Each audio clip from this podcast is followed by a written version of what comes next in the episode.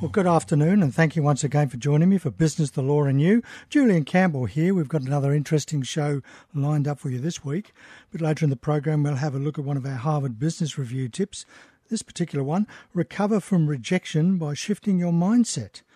We're also going to have our chat with Christina, who's just returned from her global trip. We're going to talk about some of those global summit Uh, points of interest that she came up with on her trip around. But right now we're going to have a chat with uh, Chartered Accountant Tony Vidray. Good afternoon, Tony.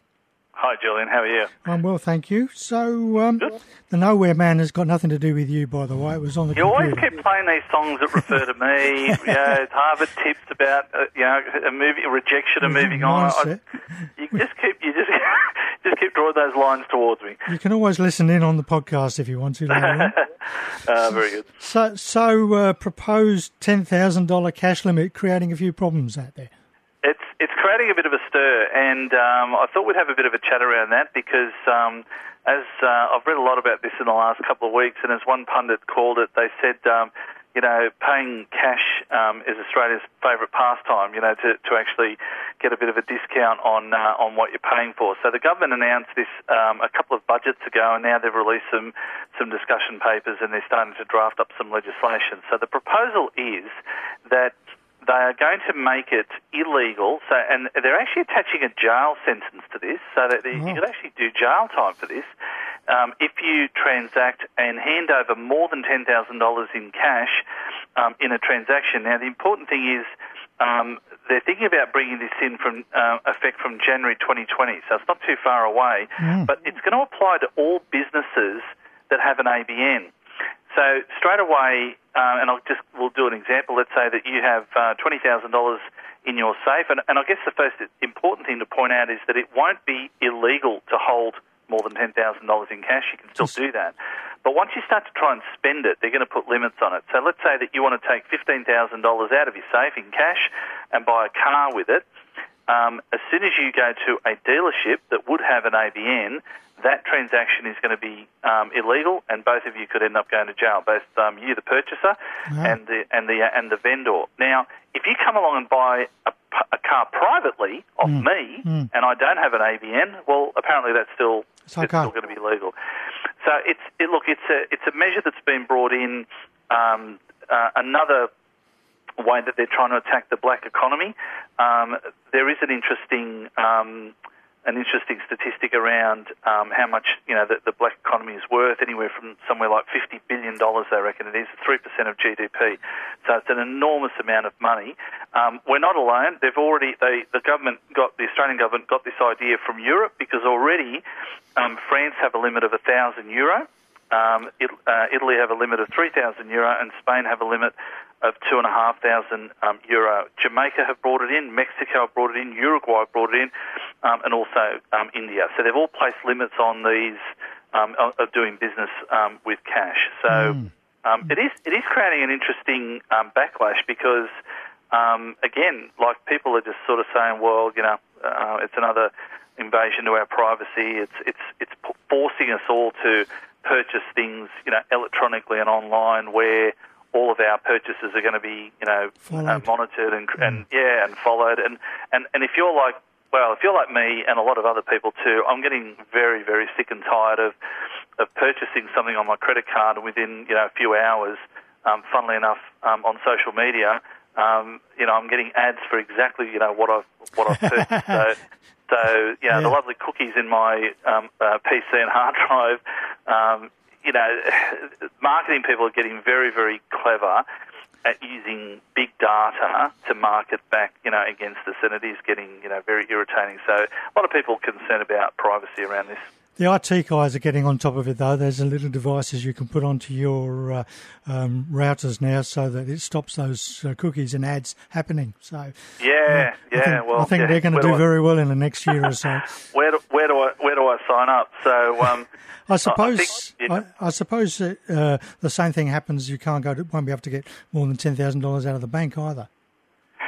Well, there's nothing on that at the moment. As I said, okay. there, there's yeah, they're, they're only really making it illegal to hand oh, over more than ten thousand dollars in a in a in a transaction. So mm. I don't think that. Oh, well, I'm not sure what the banking limits are, but mm. you know, it's whatever, you know, the A T M can, can allow you to withdraw, or or how much you can go and withdraw across the counter. But I, I don't think there are, um, you know, exceptions, um, or I don't think there are limits on that at the moment. So, mm. you know, keep as much cash as you want. I, I'm seeing already a big backlash against paying for things on credit cards, people who've okay. been suckered into, you know, um, how easy it is to put things on credit card and then getting stuck with a massive bill, bill. especially around yeah. Christmas time, January and February, and um, there's just such a trend towards um, you know, paying cash for things just so that you're not left with a um, you know, live now, pay later type mentality. And yet they're saying that we're moving towards a cashless society. Well, they are, and um, uh, there's an interesting article the I M F have actually put out recently, the, the International Monetary Fund, um, which which segues into this this particular story, and it's a very, very interesting Big Brother type scenario, and they're suggesting that um, um, that limiting people's ability to pay for things in cash means that they that people keep more money in the bank in their in the banking system, which will then assist governments and banks during a global financial crisis. Now, mm. remember the last time it happened, a little country called Greece decided to put a freeze on all, um, and it's exactly what you just mentioned, putting a freeze on um, withdrawing money from A T Ms. Um, and the, gov- that group, the Greek government were actually going to take twenty-five percent out of everyone's bank accounts to prop up the country. It was almost legalised theft. Um, and so the I M F are, are thinking that this is a great idea to, to keep a limit on how much cash is circulating in society and keeping as much money as possible within the banking system so that the uh, the government can um, tap in and, and, and grab it when they uh, when there's a when there's a G F C. Mm. And and with all this cash, can I keep it in my under my mattress? Well, there's a very a very clever guy in Spain who um, ten years ago, he was a Spanish businessman. He actually came up with a great idea on uh, on keeping um, money safe. He actually invented the safe mattress. So this was a safe that actually went inside your mattress, and um, during the, the last G F C where people were trying to, to, to stash their cash, um, he actually came up with a novel way of actually putting a little um, a little safe at the end of the mattress. And apparently the demand was so high for this that he actually couldn't keep up with the, with the demand for making the, uh, the mattress um, safe. So, you know, innovation, it'll always be out there. Wow, fantastic. Well, uh, we've uh, getting to the time when uh, people have got to look at uh, one-touch payroll by, before the end of uh, September, so we might have a chat next month uh, about how that's going and what they need to do if they have failed to do it.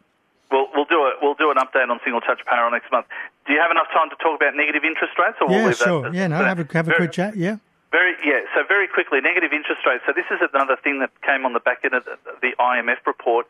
Um, it looks like for the first time in our history, the history of humankind, we may actually move into a situation where we have negative interest rates. So I'll leave you with the thought that, say you've got a million dollars on term deposit, and we're used to the situation where the bank, you know, we're paying you interest at three percent, two point five percent and two percent, and that's been dropping. Have a think about what will happen when Um, negative interest rates come in. So in that term deposit scenario, you're actually going to pay the bank for keeping your money at and that bank. Yeah. It's just something that we just cannot get our heads around. So I, I have a feeling that if if, we, if interest rates just continue to get lower and lower, um, Japan has already t- um, dipped their toe into negative interest rates. Yeah. Um, I think there will be a lot of cash in mattresses, in under mattresses, in safes, um, because people are just not going to pay banks to um, to store their money. It's just going to be a nonsense. No uh, one's going to want that. Yeah. Okay. Well, thank There'll you. There'll be a run on the banks, Julian. Okay. Well, yeah. I'll, I'll get one of those safes under my mattress then. I'll order, I'll order two for us. Have a good one, great month. We'll have All a chat right, with you ahead. again Thanks. next month. Always a pleasure. Thanks, Julian. Thank you. Bye-bye. Tony Vidray there with some interesting points. ten thousand dollars cash limit coming in and uh, points of negative interest rate. Time to have our chat with Christina. Good afternoon, Christina. Good afternoon, Julian. How are you? I'm well, thank you. So we're going to have a chat about uh, some of those interesting highlights that you got from your global summit. Yeah, and it, it's interesting how um, things always come back to basics. So what the one of the main messages of the summit this year was that um, as much as technology is advancing us and as much as we can use it as a resource and as much as we're all about redu- reducing the fear associated with technology, the human is at the core of everything. So we still need to remember that the human is at the core and is the most important aspect of everything. And I think this was um, even brought around uh, a couple of weeks ago, actually, the top one hundred eighty C E Os um, in the United States. actually changed their wording from making the stakeholder, or sorry, the shareholder, the most important part of their organisational goal to coming right back to the customer, the individual, the person that is behind the purchasing power. So, and this was a theme that came through the summit. So the core concepts that we need to be looking after is, you know, the future of humans. Who are humans? What are we um, as individuals? And then what about the tribes that we that we form? And we form civilizations, and humans are the ones that form organisations, and humans are the ones at the base of each ecosystem. So it's okay for us to be talking in terms of ecosystems constantly, but we need to remember that there is a human at the bottom of each e- ecosystem. And when we talk about humans and the future of humans and where we're going, we need to be thinking in terms of philosophy and ethics. So all those things from way back, the ancient Greeks, where they were talking in terms of philosophy and we were having debates around ethics, you'll find more and more debates around ethics happening, particularly as we move into um, a future where there is more and more A I interaction, robotic interaction, um, and questions about robotic and, and biology, biological synthesis. Um, we need to be talking in terms of the psychology and what the psychological um, transfer is happening, you know, when we're talking about A I and robotics. And what about the human biology and the augmentation? So all these kind of topics, each topic kind of opened up more and more pathways um, for conversation. The other highlight from the conference was the, the move towards the pursuance of dreams. So the possibilities, what we can imagine, because we're in a position now where we've never been before, with the convergence of technologies, with everything that we know, with open sourcing, how do we now decide which dream we want to pursue? Because it is possible. So we're talking more and more and more in terms of do what you love to do. Simon Sinek's been doing it for quite some time. It's become almost a common rhetoric. You know, the culture of an organisation is now paramount to the success of an organisation, and it's all about the, pursue, the pursuance of dreams. How do we make it so that it's not just about the money that we're chasing, but that we're allowed to make money out of something that we love doing? So all, all the concepts, again, bringing it back to humanity, but using technology as a tool. And did you have a question? I was going to say, do you think this is oh, the this is the general trend over in America, though, or just a small group of the C E Os no. who are really personalising it? So the C E Os actually vocalised it in America. The, the purpose of the summit was a global summit. These ideas are not just coming um, from the United States, they're coming globally. So even, I mean, we were talking about Estonia as well and how it's one of the most advanced countries in the world for digital and blockchain. Um, and every citizen over there has a blockchain, but, and it all comes back to how it enhances their humanity and their individuality.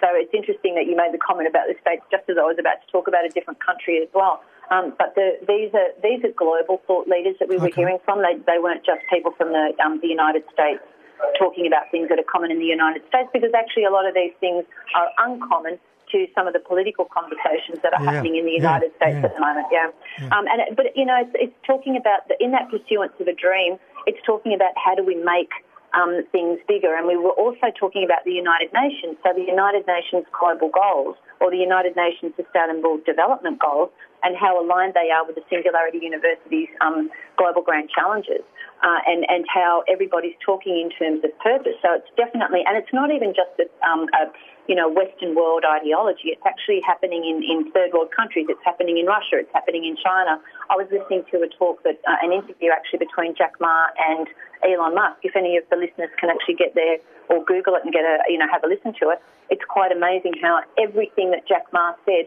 was related to humanity. Um, and that Elon Musk has been almost accused at times of only being concerned about the technology and where it takes, you know, that, like with his space travel, for example. But as he iterates, it's one percent of their um, of their investment and one percent of their time that they're spending on outer space, most of the time's being spent on how to make things better um, in our country. So mm. things, you know, disruption is happening. How do we actually disrupt on the, the back end of a dream? Yeah, well, how do we how do we disrupt on the back end of a dream that's actually mm. going to create a better life for everybody, whether it's free education, whether it's cryptocurrencies, you know, whether it's helping people rise out of poverty, whether it's helping people, um, training people how to make money, you know, because there's also been this theory that if you make money, you're bad, but if the more money you make, the more oh, people, you, you know, you can, that's right, in the process. And it's a no-brainer when you say it out loud. Mm. Um, but there's still that, you know, almost that stigma.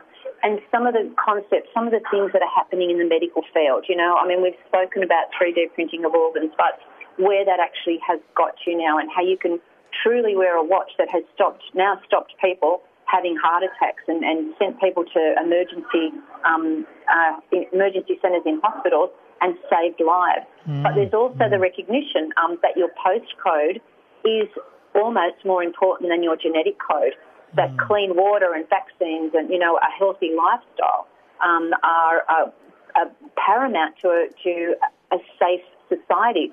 Obesity pandemics around the world. You know, why are we having whole grain cereals at eight months? Right? Why aren't we having whole grain cereals rather when, you know, every, all, most of the baby food and that is made out of white rice cereals? Mm. And the, the dangers around the microbiome, what we're starting to find out is that the microbiome, if um, associated with a white rice cereal, actually increases the risk of diabetes. If you have, if you give a child whole grain cereals at birth, um, their risk of diabetes is greatly reduced. So all these things that we're finding with data collection, and the more minute we get with what we can discover, the better off our, you know, our our humanity and our civilizations are going to be. Okay. Well, thank you very much for your time today. Well, it's good to hear those little thoughts that are coming from overseas. Next week, we're going to have a look at uh, a couple of those products, uh, innovative products. We will indeed. Thank you. Talk to you. Have a good week. You too, Julian. Bye bye. Christina there with just a few summaries, and yeah, it would be good to see that uh, focus on humanity again. Just time for a Harvard Business Review tip.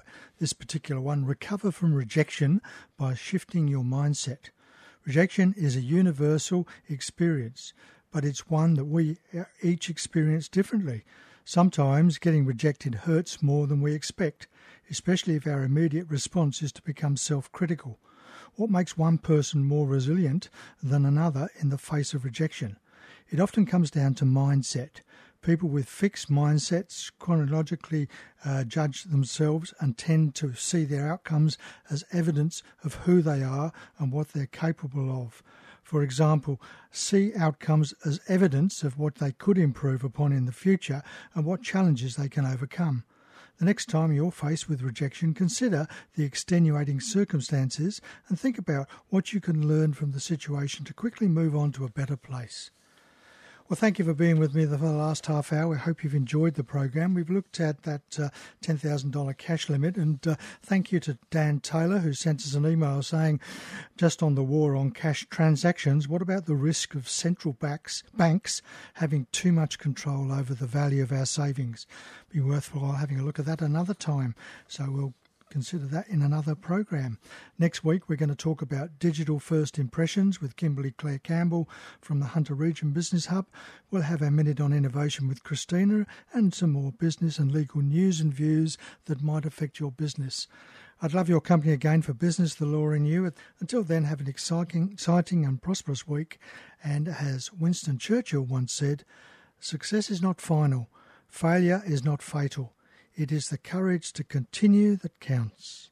Thanks for listening to this podcast from two N U R F M at the University of Newcastle.